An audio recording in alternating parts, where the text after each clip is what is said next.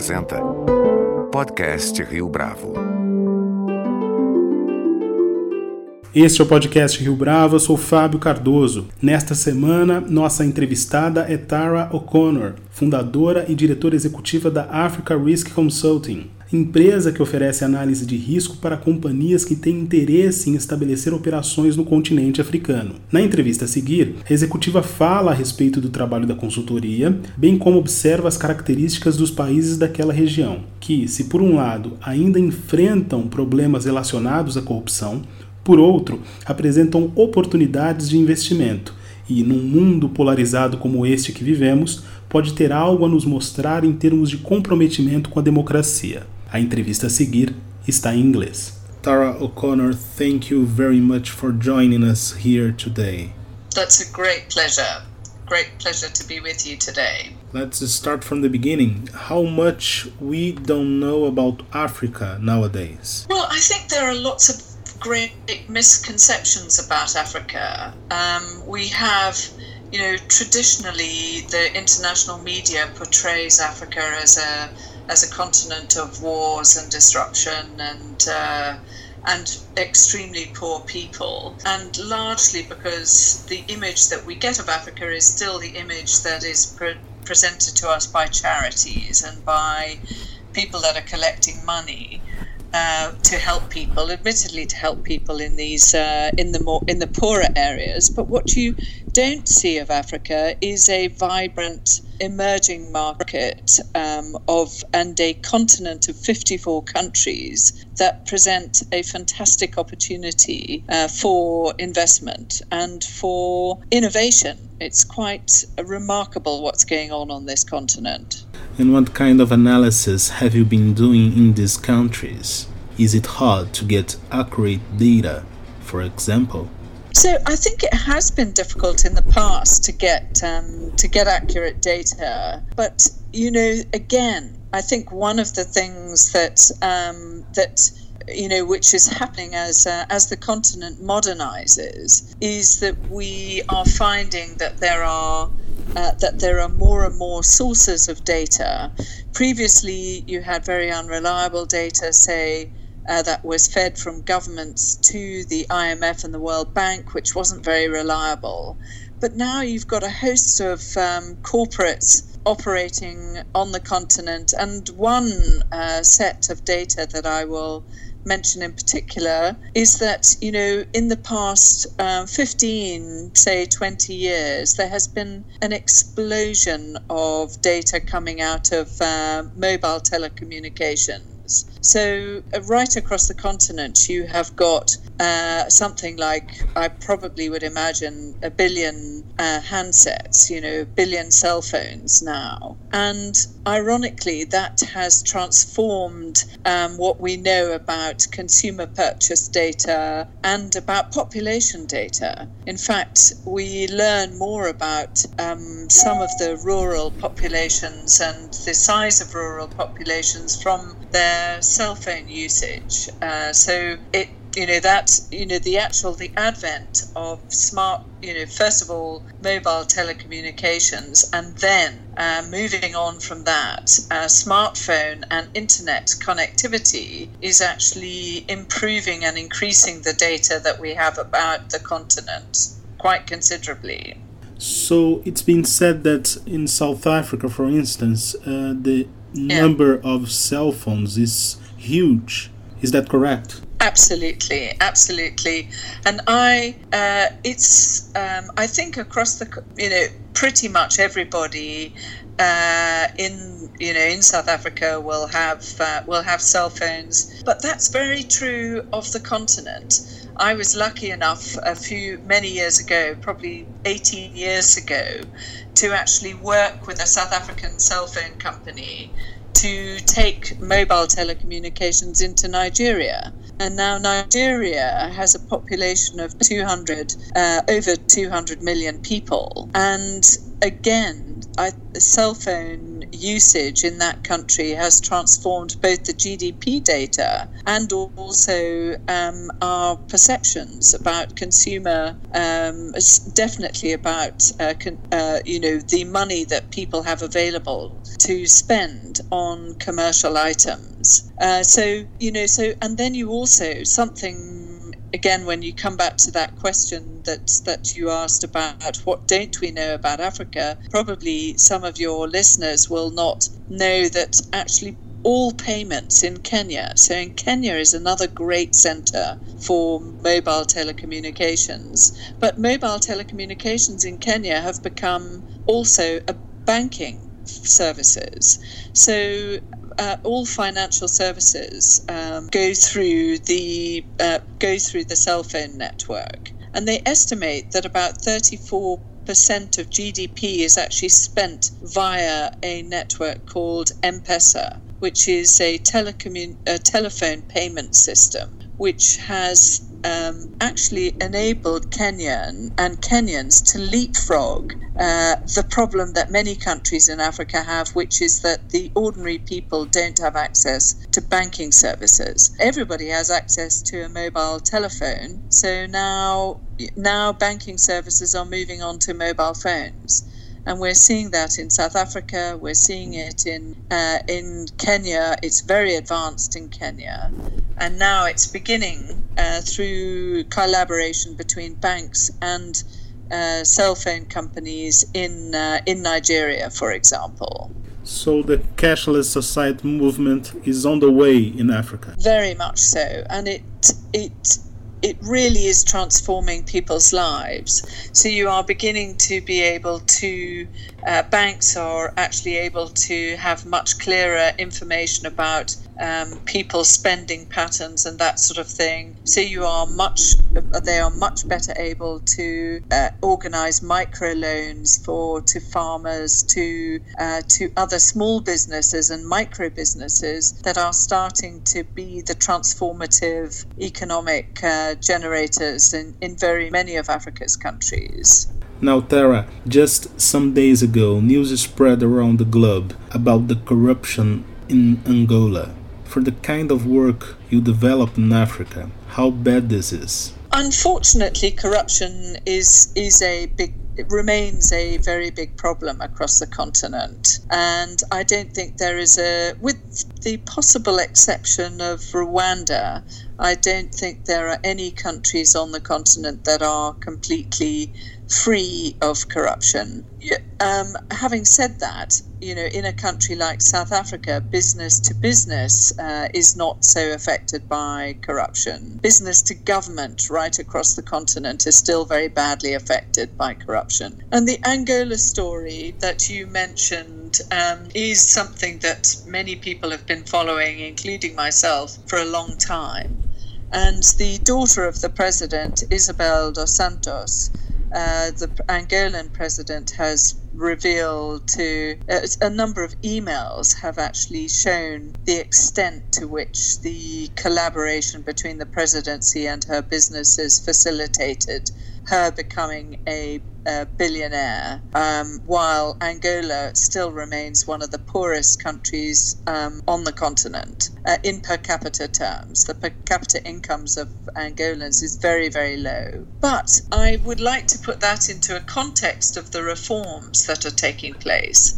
And the very fact that this has occurred in Angola also is part is symptomatic of something that's happening in Angola, and that is that the new president, uh, President Lourenço, who has been in power now for two years, has is in the process of transforming that economy and changing its direction from being a very much a an almost an oligarch controlled economy where some 200 families controlled economic activity to opening it up to actually introducing IMF and World Bank backed reforms, uh, including a massive privatization program in which uh, all state owned assets are going to be sold in order to right size the economy. And the interesting thing is that the first thing that um, that the, the new president, uh, President Lourenço, did when he came into power was offer an amnesty to the um, all the the sort of oligarch elite to return capital that they may have moved offshore illegally and so on, and would they would be granted an amnesty. So this uh, this news that has come out is less. Uh, it is an indication of the scale of corruption in Angola which is also true of some other countries, but it is also symptomatic of what is also happening in South Africa, in Angola, and in some other African countries, where there is a concerted effort to change the rules and to deal with corruption. So, uh, so I would say this is just the beginning of a series of actions that will take place in in Angola, where you will see uh, attempts to repatriate, attempts to reclaim control of some of the stolen state, well, some of the probably um, illicitly um, won assets by the ruling family. And that's you know, and that's that sort of sentiment is happening across the continent, which is very good news for people. It's very good news for investors. So you actually, uh, you know, the kind I would say that Angola is probably one of the most interesting countries for companies to take an interest in. And, you know, and the, its reforms are now well advanced. And I think I think it is one of, as I said, it's one, it along with Ethiopia, I think are the most interesting investment prospects on the continent at the moment. What makes Rwanda so different? So I think Rwanda as Rwanda has just got a very good reputation for it's got a very good reputation for being able to do business very it's it's amongst the top ranking countries in the ease of doing business rankings. It's you know you can set up a business uh, in 48 hours. In it's the fastest place on the continent to be able to set up business. There is uh, it is also very much a strongly, uh, slightly autocratic country. It has to be said, uh, which is the consequence of the genocide that happened in the early 90s.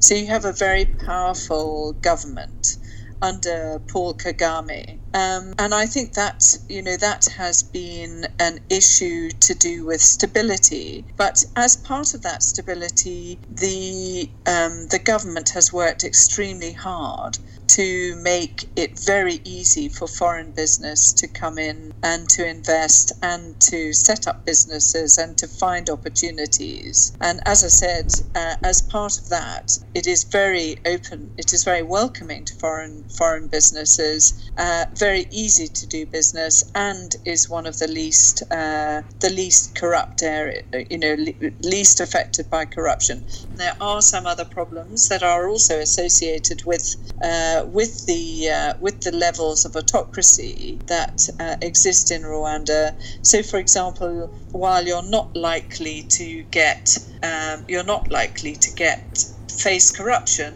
what you are probably you are likely to face is uh, government pressure on you to sort of build your factory faster than you plan to. You know, you do get government, uh, slight government interference uh, in in your project, um, and you know that some companies don't like that. But in general, it's Rwanda is is pretty is a pretty good place to do business, and people who do business there love it.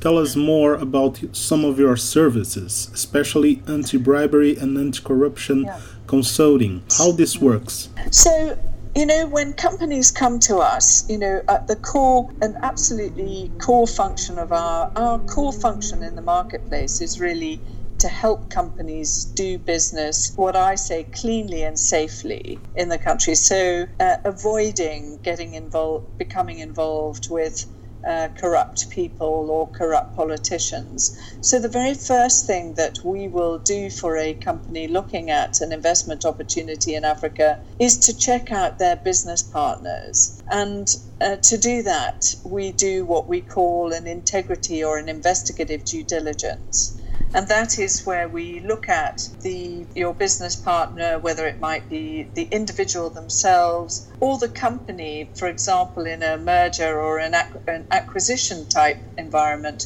We will look at the origins of capital. We'll look at the shareholders and the reputation of the shareholders we'll take that further and look at the strategy of the company. That we'll look at its government relations to see that there is no there's no corruption there, and we'll look at the way it operates within the marketplace to make sure that it operates in a clean and a clean and uncorrupt way.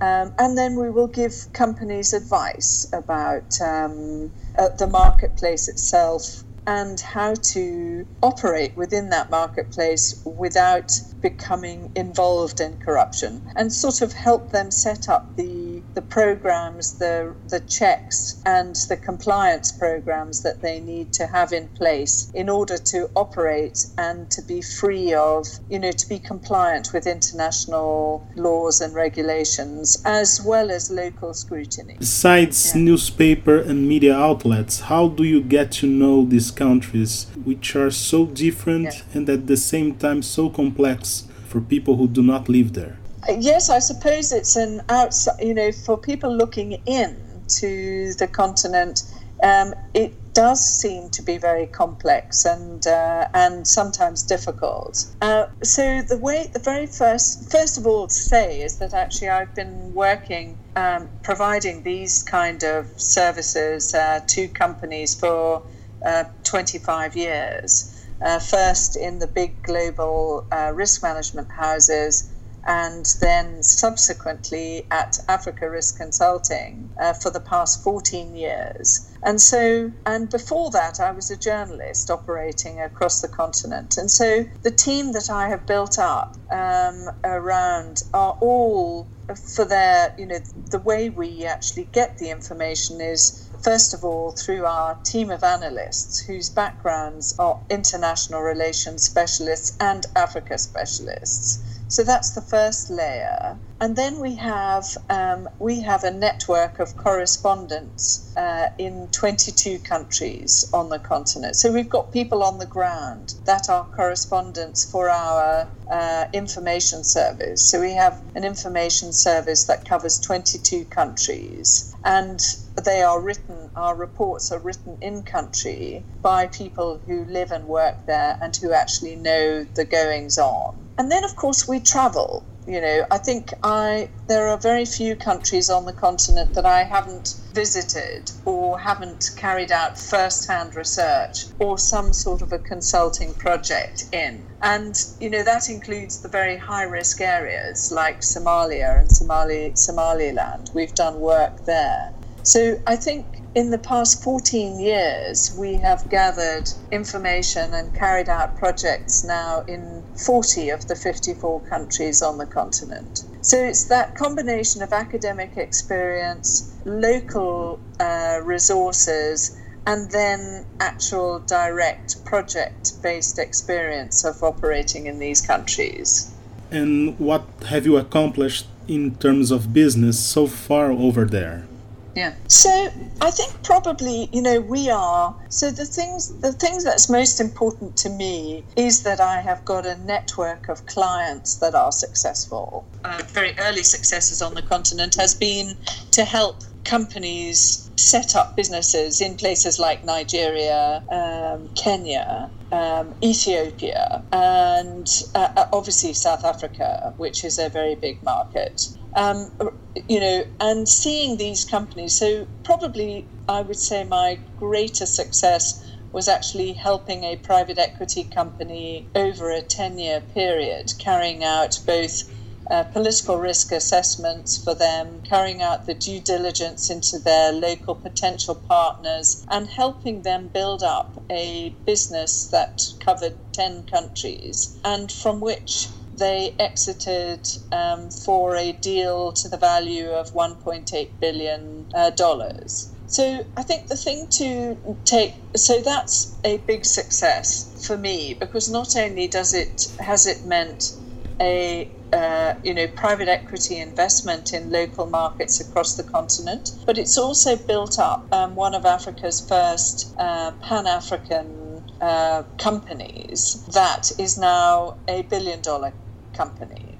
So we're into the new age in Africa of the billion dollar company. And so, what I'm actually looking to do is more of that. Because I have a very firm belief that the very best way that we can uh, transform the continent, both politically and economically, is through safe and secure and uncorrupt investment.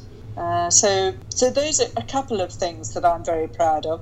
But on a personal, as a corporate, um, as a, a, company ourselves, you know, what I'm very pleased about is that we've actually been able to develop a team of experts um, with the skills and the knowledge and the know-how um, across the continent to be able to help clients in those uh, 22, you know, uh, you know, market 22 markets immediately, and 40 countries, um, you know, 40 countries as and when it's required. Which is the biggest challenge for you in Africa nowadays? So the biggest challenge, uh, I think the uh, there are. I think the biggest challenge in Africa for businesses operating still is unfortunately that you've got to be very careful about corruption. So, I mean, that provides me with business, but um, I would say that that is a big challenge for businesses in general. I think the next um, big challenge really is the difficulty, bureaucracy is still very slow in Africa. Um, again, that doesn't apply to Rwanda, where it's world beating 48 hours to be able to set up a company in Rwanda. But I think elsewhere in the, you know, where business meets government and government bureaucracy, it is still far too slow. And what my wish for the next generation of transformation is technology to transform processes in Africa, which would speed up the ease of doing business. And Tara, what Africa can teach us in these days of polarized societies all over the globe? That's a superb question because uh, it's a wonderful question to turn the traditional picture of Africa on its head. I think one of the most exciting things about Africa is that it is one of the world's, uh, you know, it's a continent of 54 countries, but the grassroots commitment to democracy is very, very strong you know, we have seen for, since 1990 there have been there basically been a de- there's been a democratic revolution across the continent, and now we're seeing that democracy being carried by the young people of Africa in North Africa. So in Algeria, you're seeing young people coming out onto the streets and demanding democracy of autocrats. You're seeing it in Egypt. You're seeing it in Morocco. We've recently seen in Sudan a regime change from a military dictatorship to a, an emerging democracy uh, and breaking away from an Islamist state um, by popular peaceful protest where the, the young people of Africa are really taking the reins, taking democracy into their own hands. And I think I'd like to leave on that note because the, there is, you know, Africa is also home to two of the greatest constitutions in, I think, two of the most modern constitutions on the, con, uh, you know, two of the most modern constitutions, full stop. And one of them is, um, uh, one of them is South Africa. So South Africa has a fantastic constitution and Bill of Rights, which is world beating. Uh, you know, something like uh, sort of uh, uh, lesbian and gay rights is written into the constitution. South Africa had gay marriage before even before Europe, before it was legalized in Europe. So we've got a very liberal and progressive uh, constitution here in South Africa, which also gives protections uh, to individuals and to businesses and so on. It's been challenged over the last few years, but the constitution has won. And I would say that in Kenya as well, we've got a brand new constitution there that has been in place uh, only for a few years, but it's being again tested and it has established itself and establishing deeper and broader democracy. So, what I would like people to think about when they think about Africa is not uh, that